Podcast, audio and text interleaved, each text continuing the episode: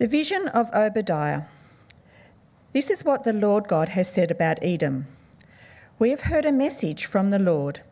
A messenger has been sent among the nations. Rise up and let us go to war against her. Look, I'll make you insignificant among the nations. You will be deeply despised. Your presumptuous heart has deceived you, you who lived in clefts of the rock. In your home on the heights, who say to yourself, Who can bring me down to the ground? Though you seem to soar like an eagle and make your nest among the stars, even from there I will bring you down. This is the Lord's declaration. If thieves came to you, if marauders by night, how ravaged you would be. Wouldn't they steal only what they wanted? If grape pickers came to you, wouldn't they leave some grapes? How Esau will be pillaged, his hidden treasures searched out. Everyone who has a treaty with you will drive you to the border. Everyone at peace with you will deceive and conquer you. Those who eat your bread will set a trap for you. He will be unaware of it in that day. This is the Lord's declaration. Will I not eliminate the wise ones of Edom and those who understand from the hill country of Esau? Teman, your warriors will be terrified, so that everyone from the hill country of Esau will be destroyed by slaughter. You will be covered with shame and destroyed forever because of violence done to your brother Jacob. On the day you stood aloof, on the day the strangers captured his wealth while his foreigners entered his gate and cast lots for Jerusalem, you were just like one of them. Do not gloat over your brother in this day of calamity. Do not rejoice over the people of Judah in the day of their destruction. Do not boastfully, boastfully mock in the day of distress.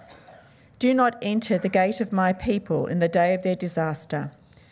Yes, you, do not gloat over their misery in the day of their disaster, and do not appropriate their possessions in the day of their disaster. Do not stand at the crossroads to cut off their fugitives, and do not hand over their survivors in the day of distress. For the day of the Lord is near against all the nations. As you have done, so it will be done to you.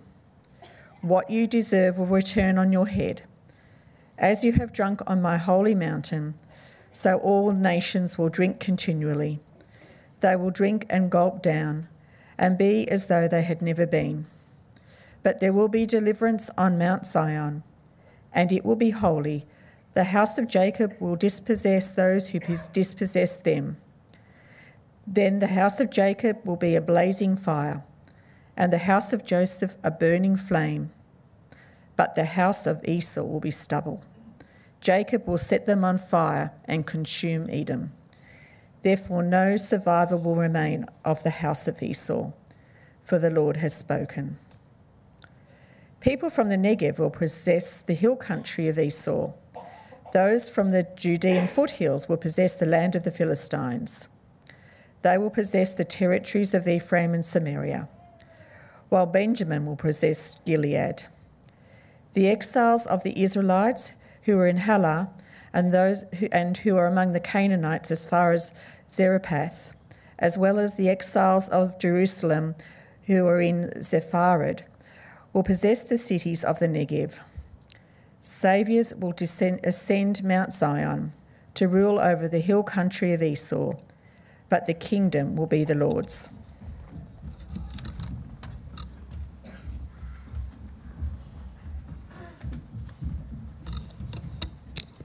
Well, thanks, uh, Kayleen, for reading. Uh, can I add my welcome to that of John and everyone else? Uh, if you're here and new, or if you're at home watching, my name's James, uh, and we're looking at this book of Obadiah.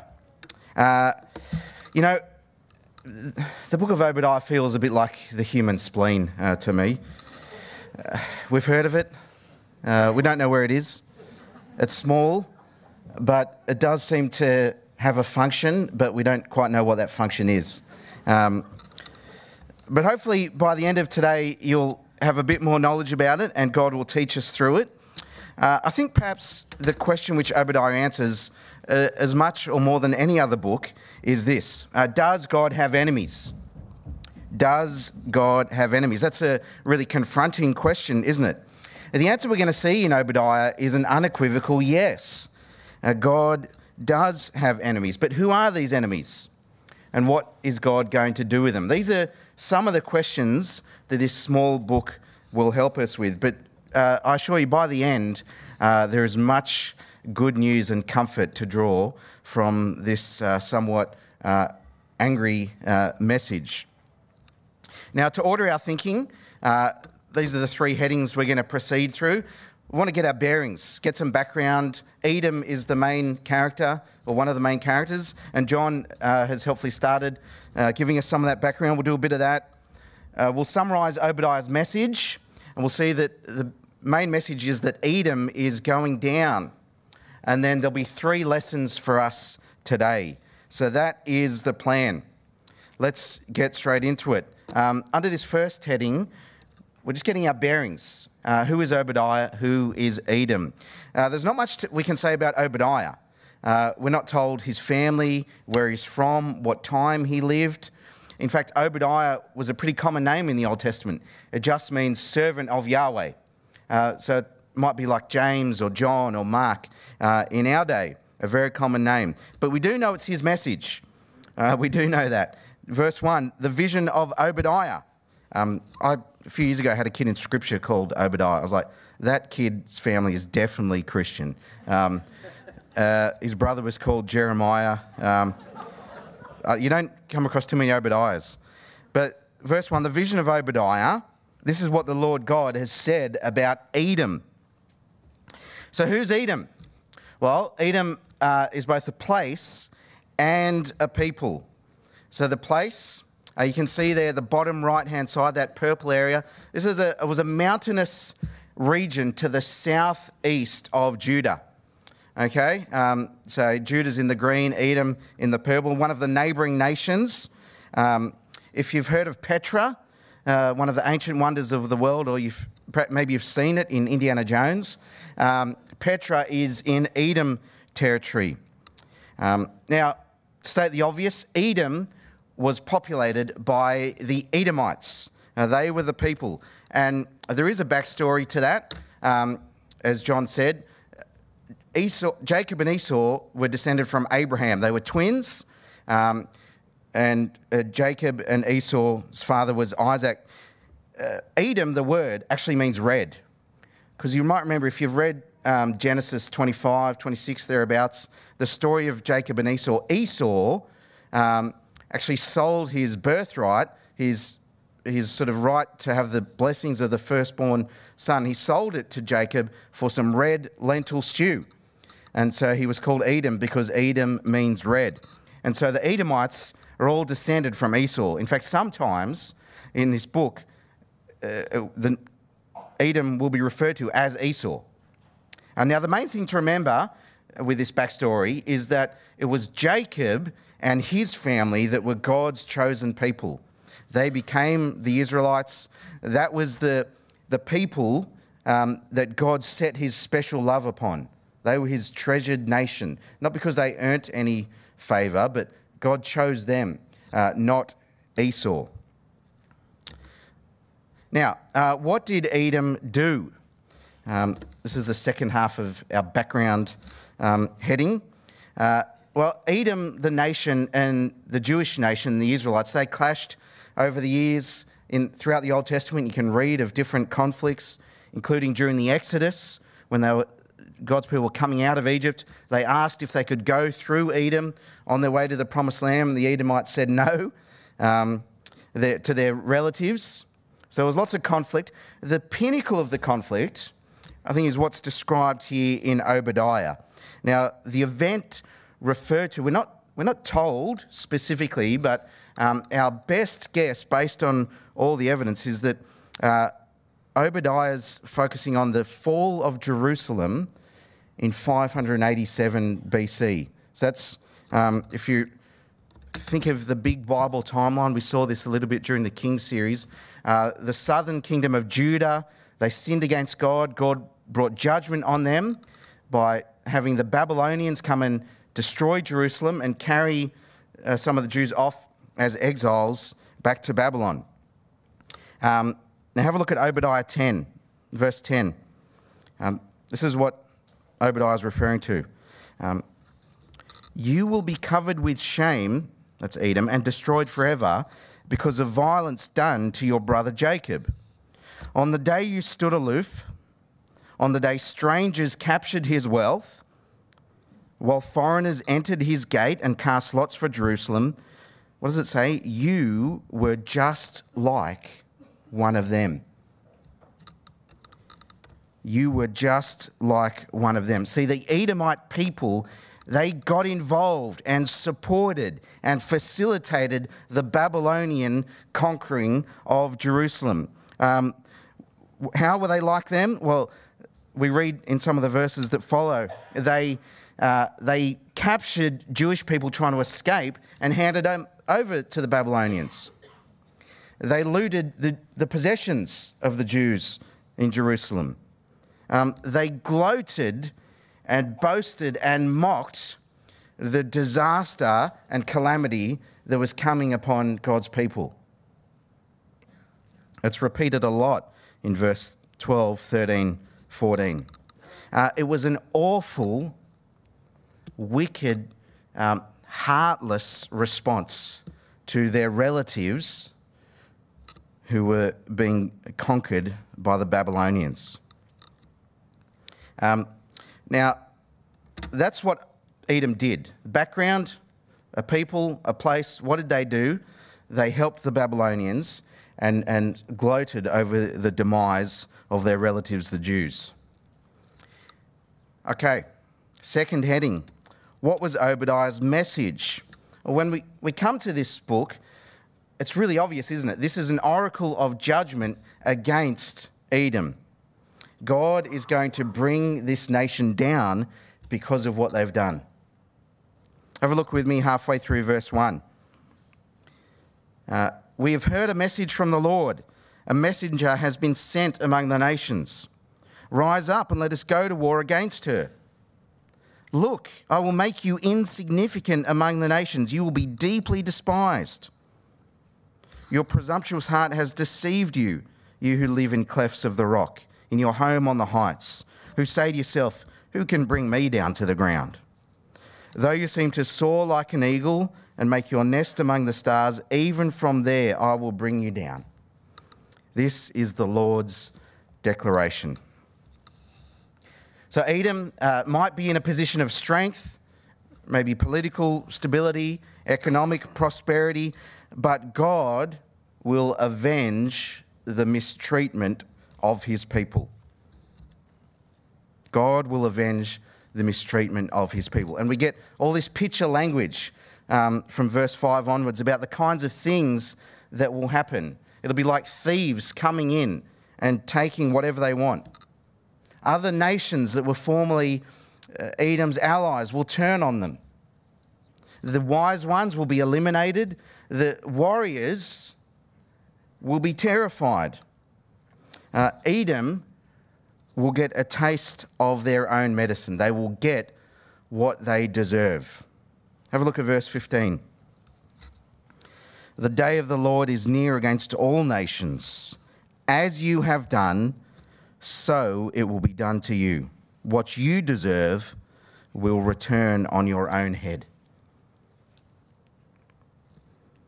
Edom will be brought down. Now, there's a second part to this message, uh, which is really important. As Edom is brought down, Edom's demise represents the vindication of Jacob, of God's people. Uh, it's, it's like a seesaw, a great role reversal is coming. Have a look at verse 18. Then, when this happens, the house of Jacob uh, will be a blazing fire, and the house of Joseph a burning flame, but the house of Esau will be stubble. Jacob will set them on fire and consume Edom people from the Negev, which is Jewish territory, they will possess the hill country of Esau. Saviors will ascend Mount Zion. That's the hill in Jerusalem where the temple was. Saviors will ascend Mount Zion to rule over the hill country of Esau, but the kingdom will be the Lord's. Folks, the, the, the basic message of Obadiah is that God sees what Edom has done and they won't get away with it. They will be brought down, and God's people, the one God's the people that God has chosen, even back in the time of Jacob and Esau, God said, uh, Jacob will be blessed. Um, that will all come to fruition, and God's people will be vindicated. Now, let me offer three uh, lessons for how we apply this today. The minor prophets, like Obadiah, they're not the first place you go to for Christian encouragement, but there's lots of things we can learn. Here's three reflections on what Obadiah teaches us today. Um, first of all, it's a really clear reminder, isn't it, of a, of a big theme in the Bible that God opposes the proud. God hates pride in his creatures. Even remember Jesus' words in, in Luke 14 everyone who exalts himself will be humbled. And the Edomites, they definitely exalted themselves. Go back verse 3 and 4. They, they had this false sense of security based on their mountaintop strongholds. Uh, who can bring me down? They said to themselves. Pride is that typical human failure to recognize the sovereign role and rule of God in everything. It's when we take credit for things that uh, we haven't done, but rather God has given to us. It's when we imagine that uh, our life, even our eternity, is secure and nothing can harm us and, and we presumptuously wave away any sense of accountability to our Creator. Human pride exists in all of us. Uh, now, in the Edomites, I think we see glimpses of the type of pride that we ourselves might experience, or certainly what we might see in modern, the modern Sutherland Shire, are not strongholds of um, mountainous, uh, rocky fortresses like Petra, but strongholds like uh, a large bank balance or our health, a tertiary education, a professional job, uh, Australian citizenship, a home in Oyster Bay. Uh, it's easy, isn't it, when uh, we have these things to forget that God is God and we are not, and to think that nothing can harm us. That's a dangerous attitude to have. Pride. And it lives in all of us in some measure, and there is no place for it in the heart of someone that calls on Christ as their Lord and Saviour. Now, the essence of turning back to God uh, is to to pursue humility at all costs. Folks, uh, we must suffocate uh, any lingering sense of, of pride that exists in our hearts. And we must pursue humility. Because God opposes the proud.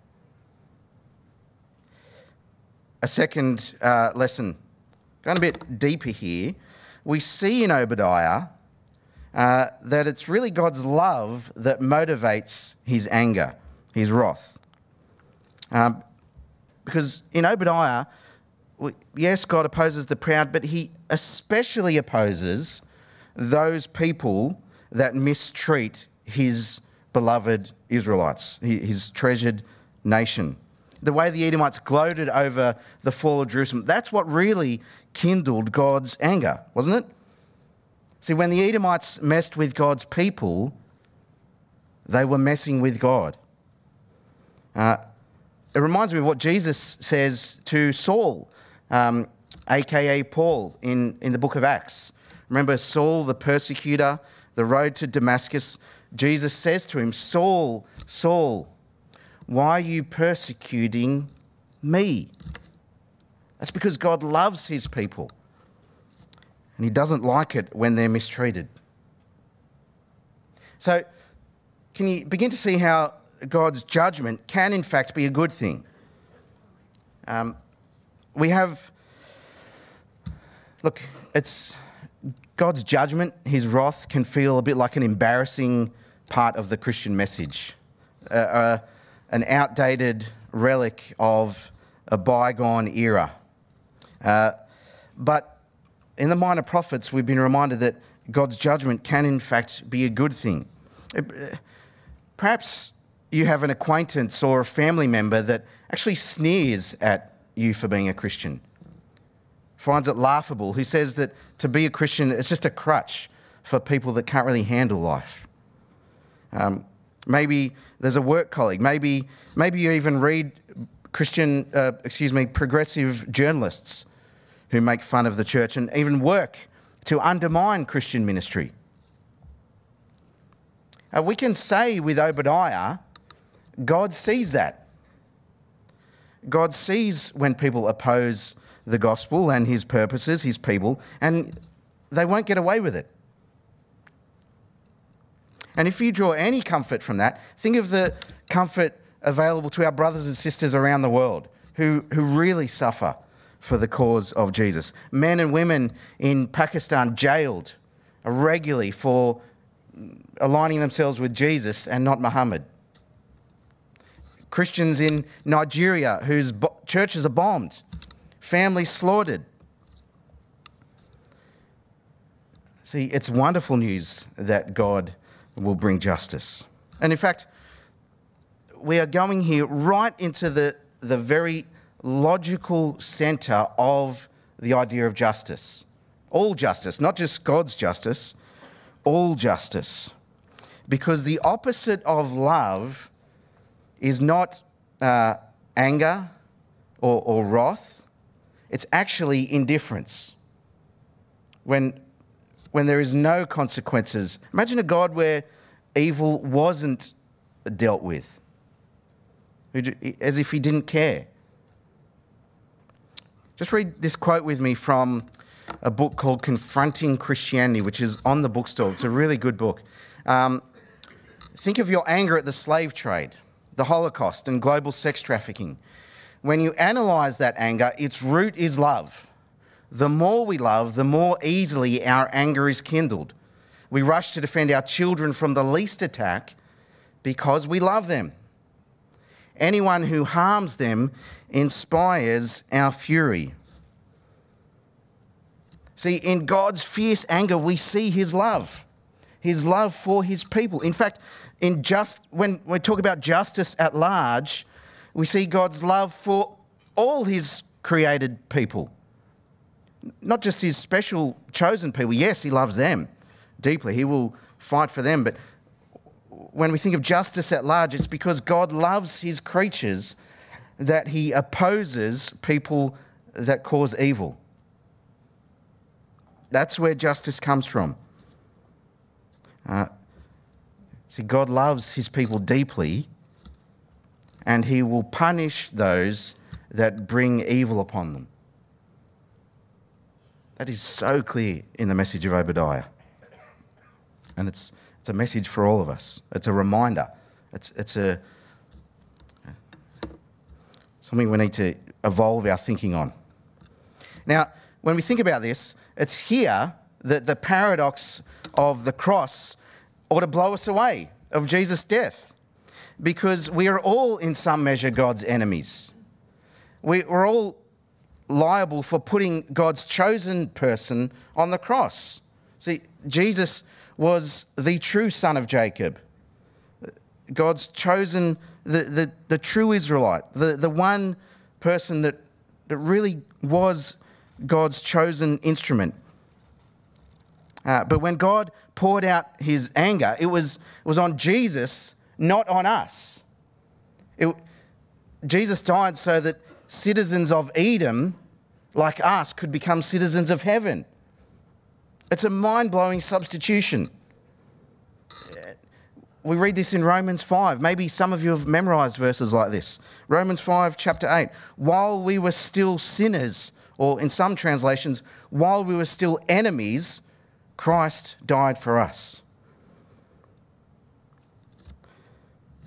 If, if you're unsure which category you're in, friends, whether you are one of God's enemies or one of his friends, uh, resolve today to work out which group you're in and turn to Jesus that you might move from the category of enemy to the category of friend.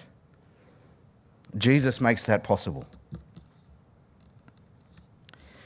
So, at second point, uh, let me reiterate it's God's love that motivates his judgment.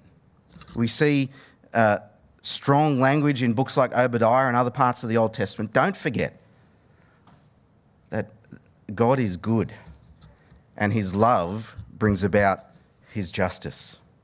All right, thirdly, third reflection. Folks, won't you learn to wait on God's timetable for justice? Wait on God's timetable for justice. Imagine the Jewish people at this time in exile. Um, maybe they'd lost everything. Uh, the Edomites were gloating, but the message of Obadiah to them was that a great reversal is coming. We've all been aggrieved at times when things feel unfair. Uh, I'm sure we can point to examples uh, in our own lives of unbelievers, people that oppose God, prospering uh, while we might suffer. Perhaps you've been a hard-working employee uh, in your workplace and your colleague or your boss who, who looks down at Christians, they're the one that thrives and gets promoted. It's unfair. We, aren't we meant to be God's people? Or perhaps uh, there's children or, or parents of yours that, um, again, make it difficult for you to be involved in church, and, and yet they're, they're the ones whose life seems to be advancing, whereas yours is getting more difficult. Maybe you can point to friends uh, who, who don't follow Jesus, whose health is fantastic, yet you have been given a debilitating condition that makes your quality of life uh, very challenging. Folks, a great reversal is coming. Uh, and wasn't this the message on Jesus' lips in uh, the section called the Beatitudes? He says, Blessed are those who are poor, who mourn, who weep, who are hungry, uh, who are hated because of Jesus. Blessed are you now, for you will laugh. You will be well fed.